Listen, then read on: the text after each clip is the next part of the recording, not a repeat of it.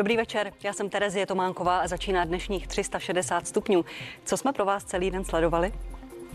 Kauza Čapí hnízdo je stále bez tečky. Státní zástupce případ vrátil policii, chce výslechy nových svědků. Znamená to, že promluví i syn premiéra Andrej Babiš mladší? Jak se to může promítnout ve vrcholící předvolební kampani? Odpoví komentátoři Petr Dimun a Martin Šmarc. Desítky měst a obcí musí najít jiný způsob, jak bojovat proti obchodu s chudobou. Ústavní soud vyhověl stížnosti senátorů a zrušil takzvané bezdoplatkové zóny. Radnice se jimi bránili přílivu lidí, kteří žijí ze sociálních dávek. Byla to skutečně asociální praxe, jak tvrdí její kritici. Jak to dělat lépe? O tom bude velká debata ve druhé části pořadu.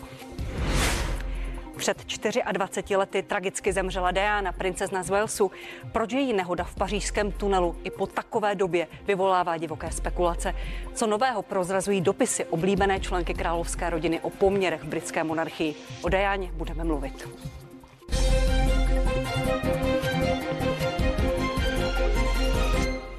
Premiér Andrej Babiš, předseda hnutí Ano, zatím nebyl obžalován v kauze Čapí hnízdo. Dozorový státní zástupce Jaroslav Šaroch případ vrací policistům. Dal jim čas do poloviny září na to, aby doplnili důkazy. Vyslechnou i další svědky. Mezi nimi může být i syn ministerského předsedy Andrej Babiš mladší. Už několik let vyšetřovatelé prověřují, zda 50 milionová dotace na stavbu rekreačního zařízení byla oprávněná. Státní zástupce i v průběhu zpracování věci vyhodnocoval veškerá nová zjištění, která vyplývala jak z podání obhajoby, tak i informací, které se objevily ve veřejných sdělovacích prostředcích. A dospěl k závěru, že i některé informace mohou být pro další postup ve věci relevantní a je na místě se jimi blíže zabývat. Vyšetřování by mělo být doplněno zejména o výslechy svědků. Jak se toto všechno může promítnout ve vrcholící předvolební kampani, o tom bude v následujících minutách řeč. Budu mluvit s panem Petrem Dimunem, redaktorem portálu Česká justice. Dobrý večer, Dobrý večer. díky, že jste přišel. A s komentátorem a Martinem Šmarcem po CZ. Dobrý večer Dobrý i vám. Večer. Pánové, co dnes vlastně uh, Jaroslav Šaruch, pan státní zástupce v dozoru, vzkázal policii? Vzkázal, chci víc důkazů, chci lepší důkazy, chci jiné důkazy. Pane Dimune. Tak vzkázal už novému policejnímu orgánu, respektive novému policistovi, protože Pavel Nevtípil odchází což také asi povede k nějakému prodloužení. A řekl to, co se předpokládalo od rozhovoru nedávného, asi měsíc zpátky s paní vrchní státní zástupkyní Lenkou Brdáčovou, která v podstatě řekla návod, jak má pan Šeroch postupovat, že by nevadilo, kdyby tedy jak si ještě prodloužil svoji práci a mohl tedy prostě jak si tu věc vrátit policii. Přesně tak, tak to tu neřekla, ale v překladu naznačila. ano. Naznačila. Víme, koho pají policisté vyslýchat? Eh, ano, víme to, nebo předpokládá se, že, že to víme. Mimo jiné, to jméno jste zmínila, je to tedy syn, syn eh, pana Andreje Babiše, který se jaksi už i prezentuje eh, jaksi v médiích, že je dosažitelný a více či méně takzvaně provokuje orgány činné v trestním řízení, ale ten už byl dostupný nějakou dobu, takže to není žádné překvapení. A samozřejmě prostě státní zástupce, respektive policejní orgán se musí vyrovnat i s dalšími návrhy, které předložila předložila obhajoba pana Andreje Babiše a paní, paní Majerové. Martine Šparci, víme, Eh, jak bude to svědectví Andreje Babiše mladšího klíčové. I s odkazem na to, nebo s ohledem na to, jak on vystupuje v médiích a na sociálních sítích zhruba od konce června. Hmm. Já bych spíše mluvil o těch politických dopadech, protože ono vyjádřilo se ke kauze, která běží eh, od někoho, eh, kdo není součástí vyšetřování a ty informace jsou tajné. Ku podivu neunikají. Je zajímavé, že státního zastupitelství o všech ostatních politicích unikají informace o Andreji Babiše neunikají. Už to je velice zajímavé. Takže Čím si to vysvětlujete, promiňte? Zřejmě k němu mají lepší vztah v dlouhodobě. Ale eh, já si myslím, že tohle z toho hlavně má devastující doba, dopad na víru ve vládu práva a rovnost před zákonem to, jakým způsobem se ta kauza řeší, eh, to, jaké má neustále veletoče, jak trvá dlouho, přitom oni tvrdí, že je složitá, no to se tak složitá není. Ono nejde o to, jestli Andrej Babiš bude nebo bude odsouzen, ale to, jakým způsobem se to dělá, jakým způsobem se to protahuje, jakým způsobem se, se eh, vytahují stále nové a nové kličky, to si myslím, že velice znevrhodně celý justiční systém a myslím si, že, že státní zástupci tímto e, mají velký černý puntík. Souhlasíte, znevěrohodňuje celá kauza Čapí hnízdo důvěru občanů v justici, ve spravedlnost? To, co říká Martin Šmarc, bych podepsal. Říkám to už delší dobu, mimochodem jsem to říkal i v tomto studiu, že to považuji za, za ostudné. Um, uvědomme si, že se nejedná o nějak, jak to říkal správně Martin, o nějak jakoby no, složitou kauzu. Um, a přesto trvá několik let v přípravné řízení.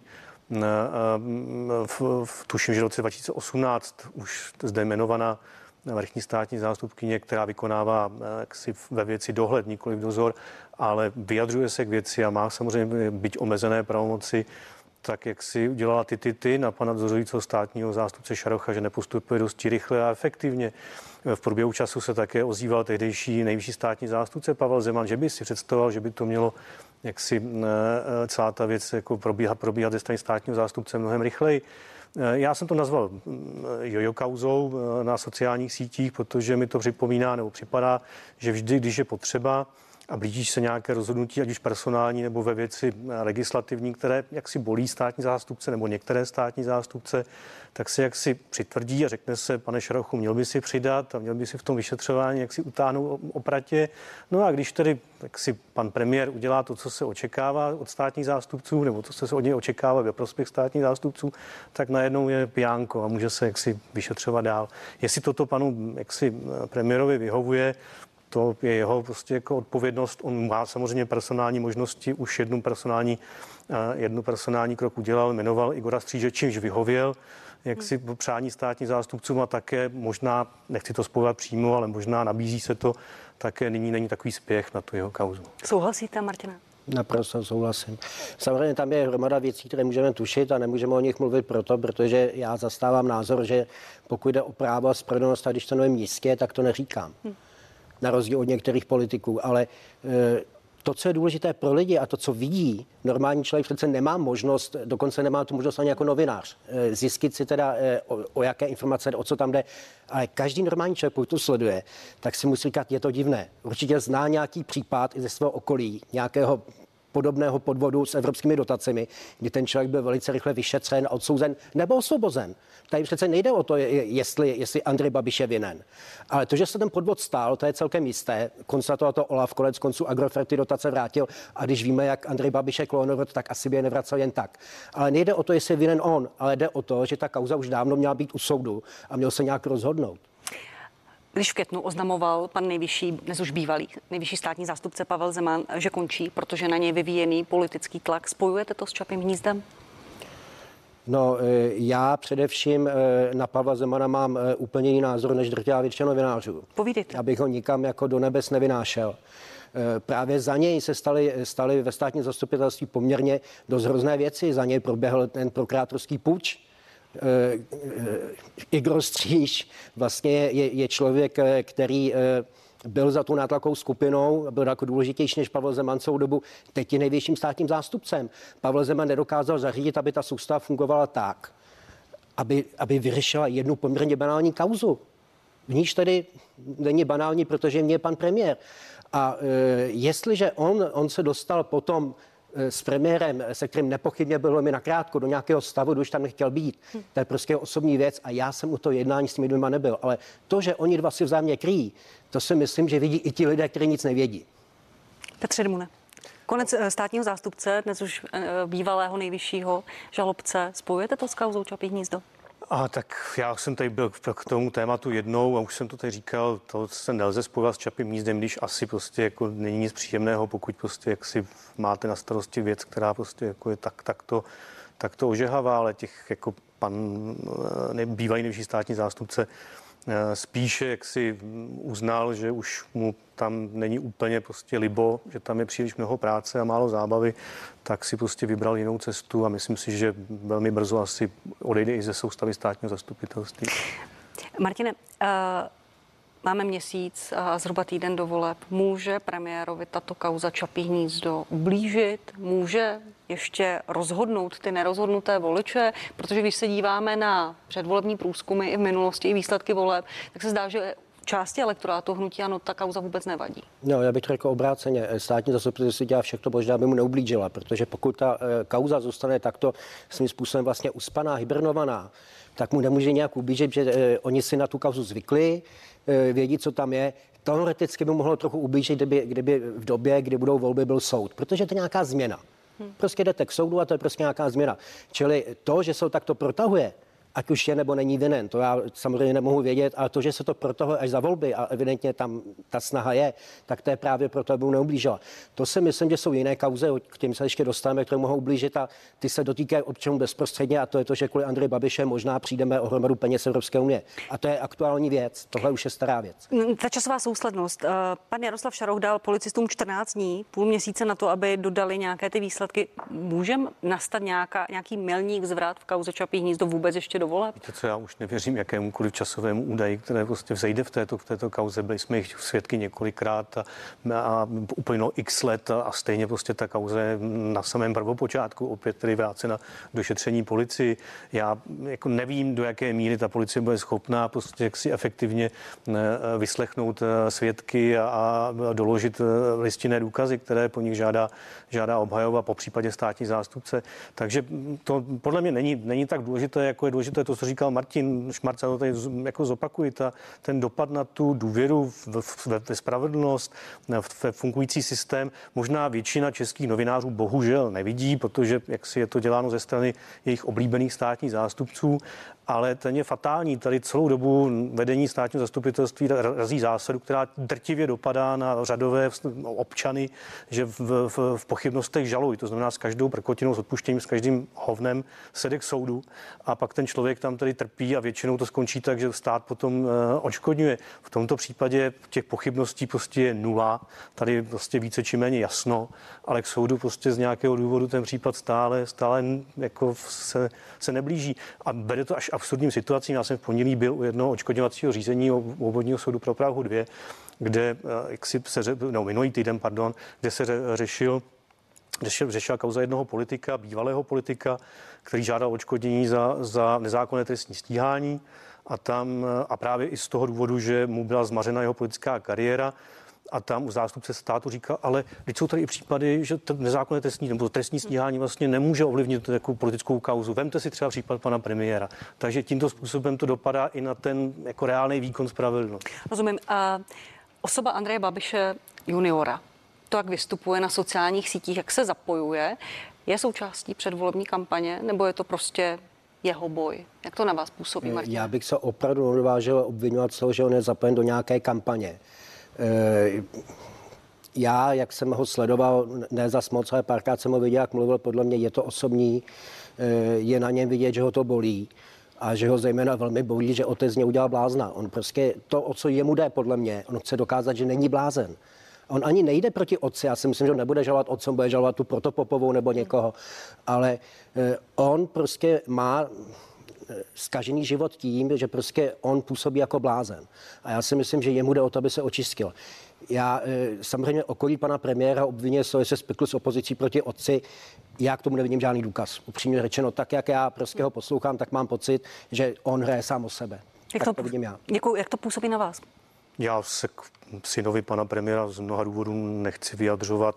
Pokud je pravda, že jak si tam jsou nějaké lékařské posudky, to nech posoudí orgány v činné a je odpovědností novinářů, aby velmi vážili, jakým způsobem k těmto informacím přistupují. Já na to mám názor poměrně vyhraněný, takže si dovolím to nekomentovat. Děkuji, akceptuju to. Uh, Martine, vy jste zmínil tu, tu, ten druhý problém uh, Andreje Babiše, to je střed zájmů, dotace uh, na ministerstva, kde jsou ministři zahnutí ano dorazili jakési varování od Evropské komise.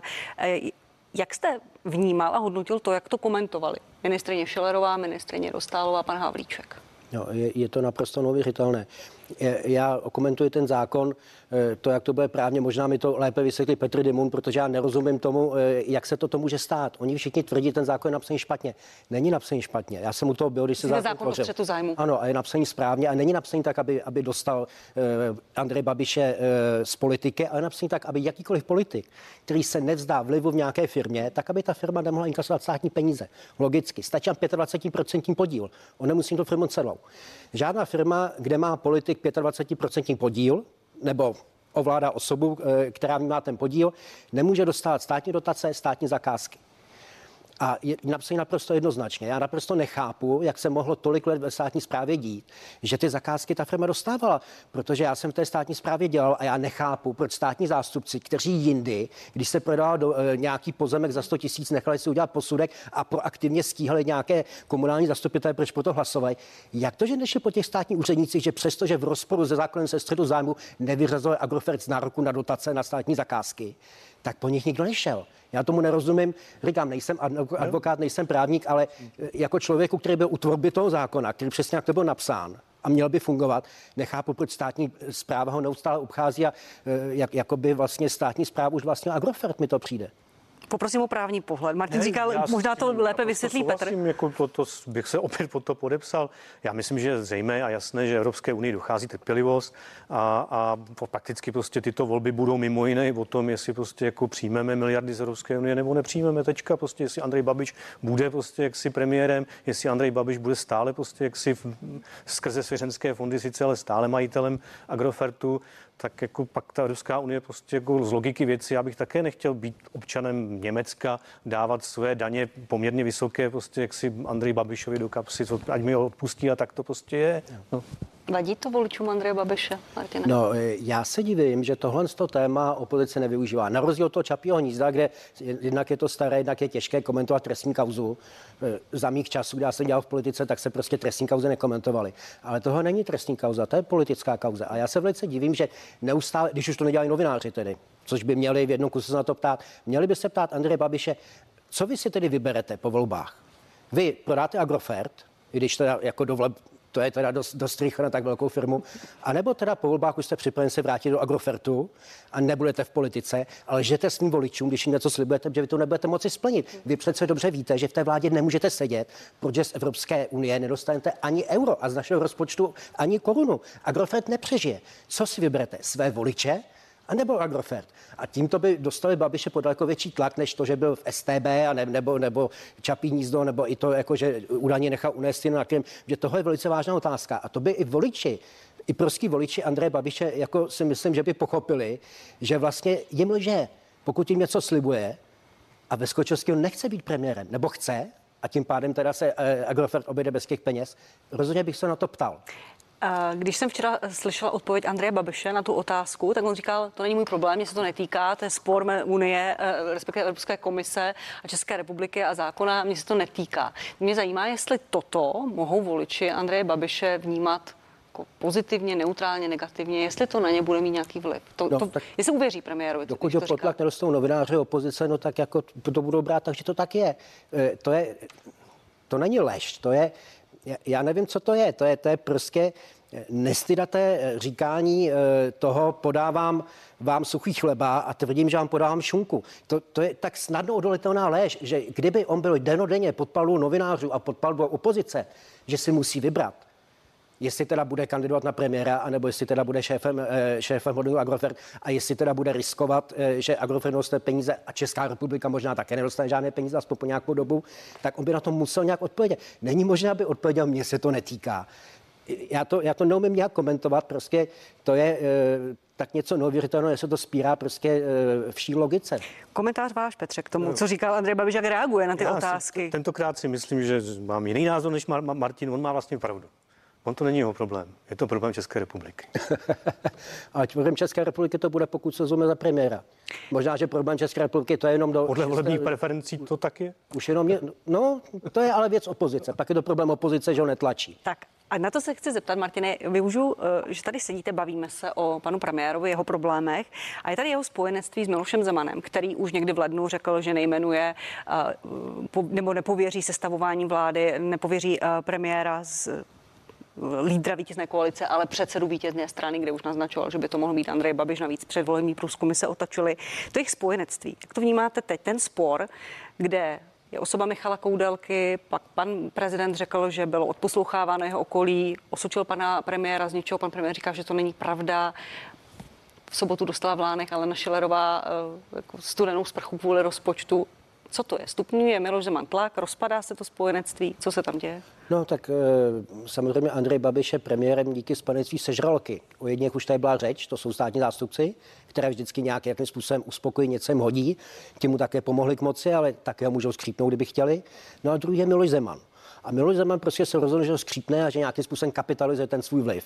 Protože e, říct, že bude vetovat rozpočet, to je tak jako, jako něco, ně, něco nenormálního, že to ně, nějak jinak než jako e, nátlak brát nejde. Nikdy se to nestalo. Nikdy se to nestalo, e, dokonce ani Klaus nevetoval socialistické rozpočty a tohle toho, já, já to řadím e, do stejného ranku, jak, jako, e, jak, jako, jako poté, co, co, co vláda odmítla, e, odmítla e, úplně popravit koudelku, tak začal kolem mě roztáčet aferu. To je prostě součástí tlaku na Andreje Babiše. A co má být výsledkem toho tlaku? Říkáte, ono skřípnul, No. Je tady tlak? Chce konec Michala Koudelky nebo ještě něco? Uh, no tak chceme ukázat, že bude premiérem jenom, jenom z jeho vůle. To je prostě jako, jako, jako to je otázka moci. A nevím teda, jestli nějaký jiný premiér by se nechal líbit. On se říká, že Andrej Babiš je silný premiér, ale třeba Sobotka si to líbit nenechal. Andrej Babiš si to líbit nechá. Ptejme se proč. Komentář Petra Demuna, byť politický, nikoliv právní, ale dávám prostor, Petře. Biska, Michal Koudelka, to je na samostatnou debatu, jak fungují v Česku tajné služby. Asi není nic prostě jaksi proti ničemu, pokud prostě při seznalostí informace jak si je zřejmé, že jak si bys monitoruje okolí pana prezidenta, byť je to asi nepříjemné, ale tak to prostě je. Myslím si, že to pro nikoho není překvapení. Spíš by bylo překvapení kdyby tomu tak nebylo. Eh, to, co říkal Martin, tak to je zřejmé. Pan premiér prostě ty je se spojenectví s Milošem Zemanem, které se více či méně jak si pro, nějakým způsobem jak si pro, pro, probíhá v nějakých sinus, sinusoidách svého času používal eh, Miloš Zeman vůči mm, panu premiérovi Sobotkovi mm, termín ozbrojené přátelství. Já si myslím, že to k tomu spěje, po jaksi tomu, tomu chytračení s panem, s panem Koudelkou, protože pan prezident jasně řekl, že si ho nepřeje jak si pan premiér to vyřešil šalamounský, myslí si, že je šalamounský, ale myslím si, že pan prezident jasně jak si řekl, že toto řešení jak si ho nepřijímá. Takže uvidíme, no tak jako je to ozbrojené přátelství na chvilku. Pánové, já vám děkuji. Martin Šmarc, Info.cz, děkuji, nashledanou. Nashledanou. A Petr Dimun z portálu Česká justice, nashledanou. nashledanou. Předvolební kampaně bez sporu v horké fázi a na CNN Prima News pro vás máme hned několik novinek. Už zítra vám nabídneme první speciální 360 s podtitulem Hlas lidu. Otázky na atraktivní sestavu politických hostů zazní přímo od diváků v sále. Jde do tuhého. Andrej Babiš, Ivan Bartoš, Jan Hamáček a Marian Jurečka v ostré předvolební debatě s ústředním tématem. Pandemie, co nás čeká. Bude se společnost dělit na očkované a neočkované? Bude vakcinace povinná? Otázky šéfům vládních stran i lídrům opozice položí Pavlína Wolfová a Michal Půr, ale především diváci přímo ve studiu. Sledujte speciál 360 stupňů Hlas lidu ve středu 1. září ve 2015 na CNN Prima News. To byla nabídka na zítřejší večer a co vás čeká ještě dnes tady. Už za chvíli bude řeč o extrémech počasí a klimatické změně. Co nám hrozí? A po deváté hodině si připomeneme princeznu Dianu. Uplynulo 24 let od její smrti.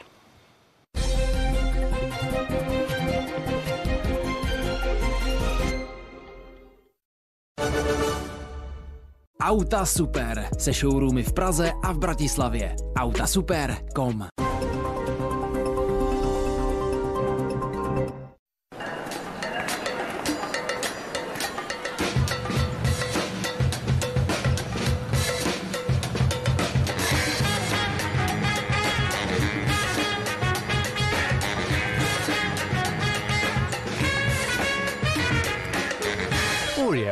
Stay playful.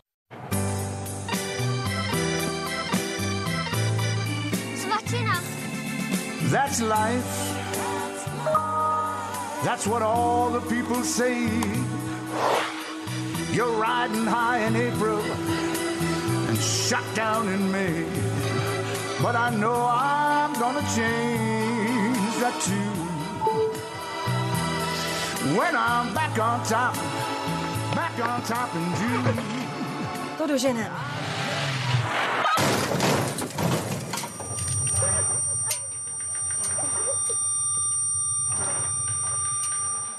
Tento týden v Kauflandu potěšíme i Katku. Nejenom pro ní jsme společně s Oreo připravili sušenky s příchutí brownie jen za 18,90. Kaufland. OK, letní výprodej Elektra právě teď. Kupte třeba kombinovanou lednici Goreně nabitou moderními technologiemi. Výprodej na OK.cz. V Kauflandu již od středy Super Kauf. Tento týden jogurt Florian za 7,90. Ovesná kaše Mko z Kaufland Card jen za 24,90 a WC závěs Brev jen za 64,90. Kaufland. Ahoj, já jsem Rixo. Víte, jak si nejrychleji srovnáte to nejlevnější povinné ručení a nejvýhodnější havarijní pojištění? Jedině se srovnávačem Rixo.cz. Stačí, když si pamatujete svou SPZ a technické údaje o vozidle se vyplní za vás. Pak už jen pár informací o vás kvůli bonusům a je to. Vezmu si tohle, to mi sedí. Srovnejte si rychle a jednoduše nejvýhodnější pojištění vozidel. Rixo.cz. Nejrychlejší cesta k nejvýhodnějšímu autopojištění. Darkness and daylight, pleasure like a smile. Podlehněte intenzivní chuti kaká od Lind Excellence. Dokonale jemná hořká čokoláda. Excellence. Od Lind švýcarských mistrů čokolády.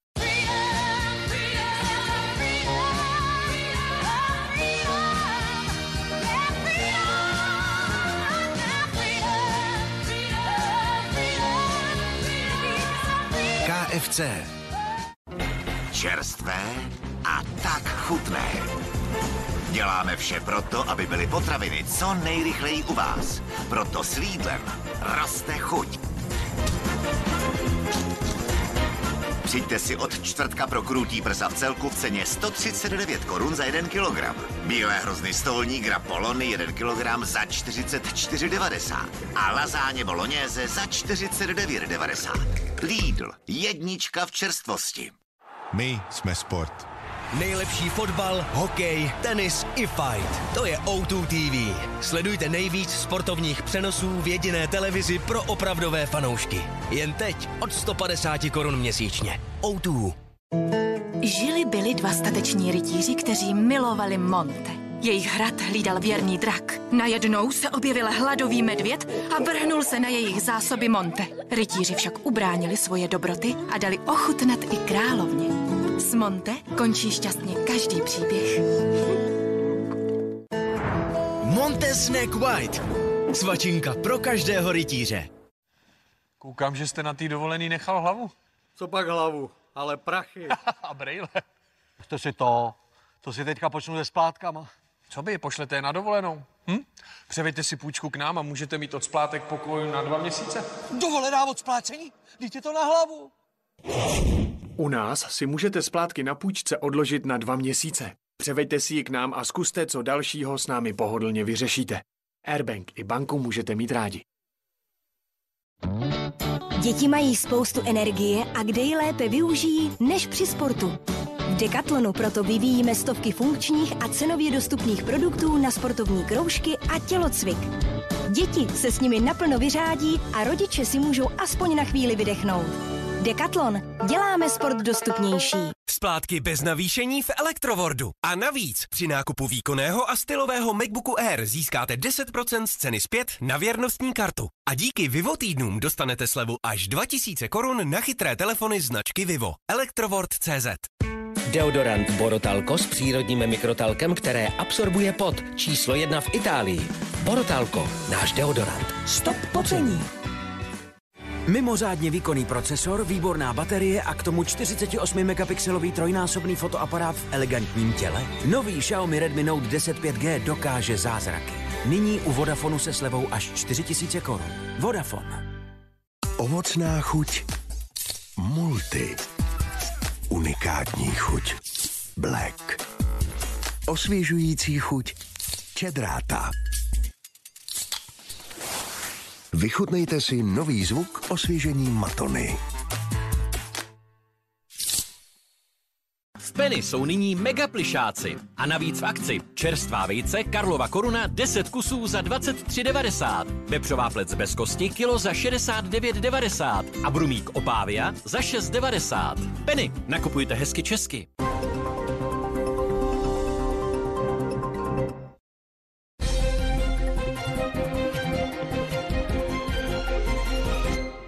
Jsme zpátky na CNN Prima News, pokračuje 360. Americkou Louisianu o víkendu zasáhl hurikán Aida, zřejmě pátý nejsilnější hurikán, jaký kdy na pevnině byl. Několik lidí zemřelo a tisíce obyvatel budou až několik týdnů bez elektřiny. V předpovědích počasí mezi tím zní další varování. Postižené oblasti zasáhnou extrémně vysoké teploty. Jsme před motelem Bambu, kde tornádo urvalo střechu. Tady v pokoji číslo 21 je vidět otevřené nebe. Vítr strhnul střechu. Naštěstí se nikomu nic nestalo. Mluvila jsem s mužem z vedlejšího pokoje. Přijel z Chicaga navštívit svého otce, který je v nemocnici. Plánoval si jít lehnout pozdě. A kdyby si lehnul, jak plánoval, měl by hlavu tady na polštáři, když se strop prolomil.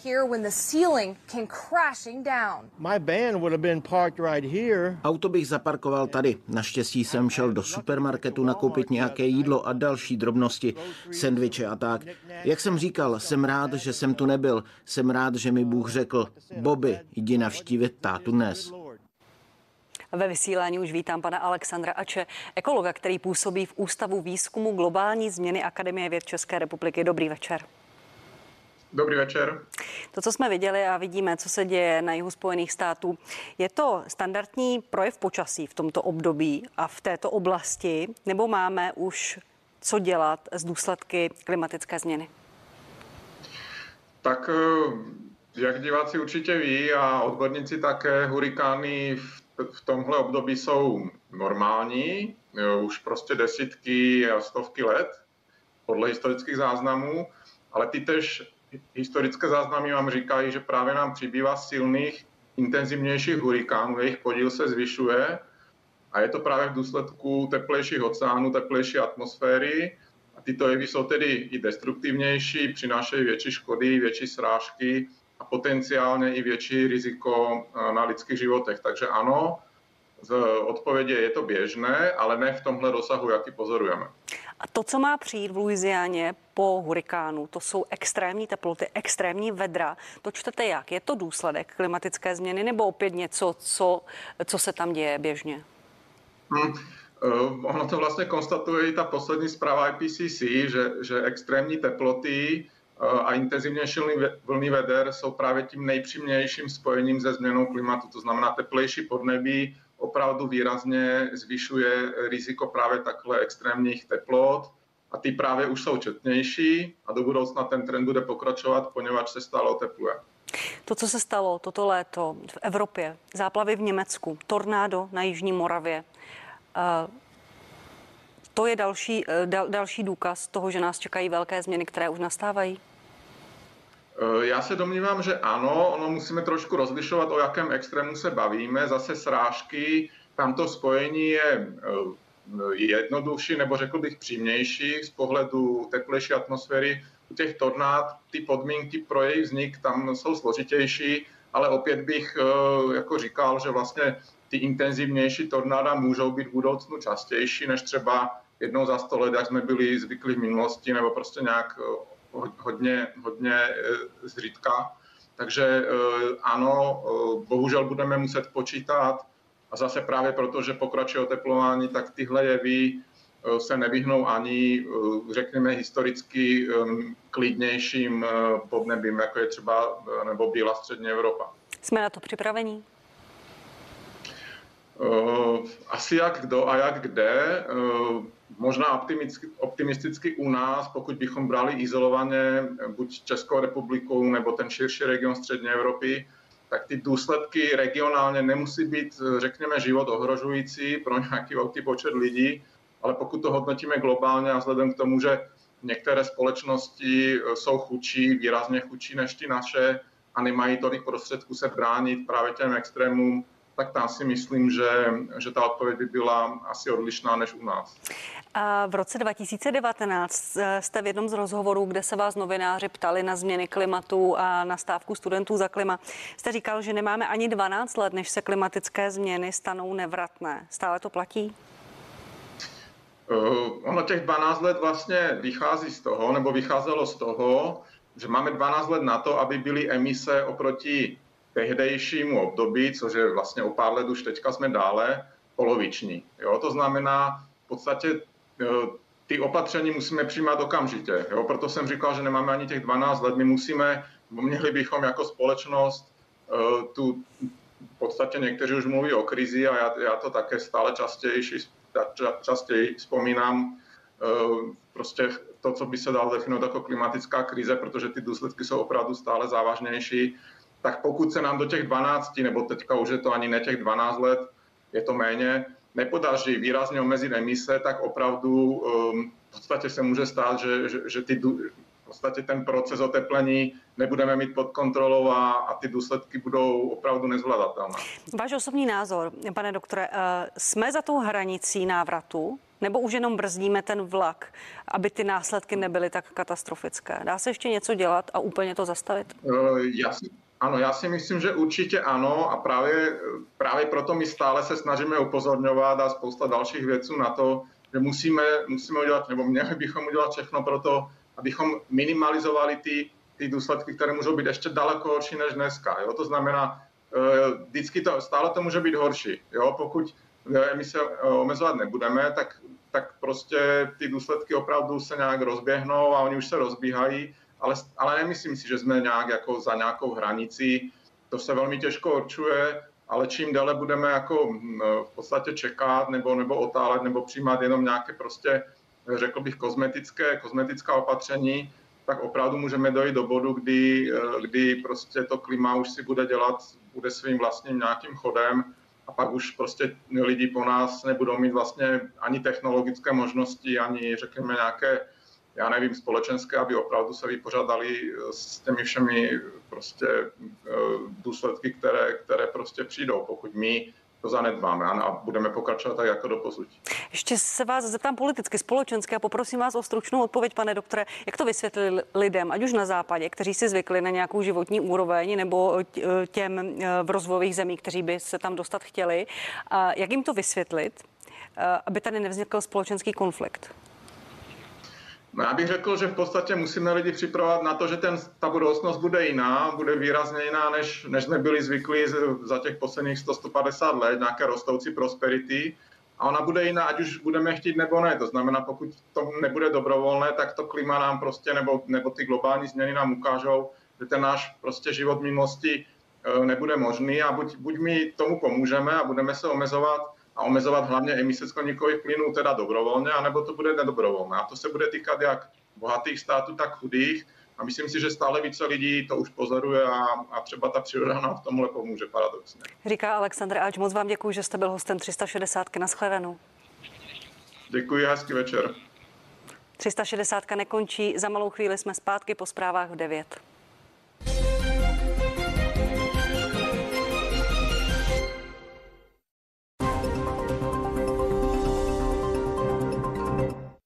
Co udělají politici v případě?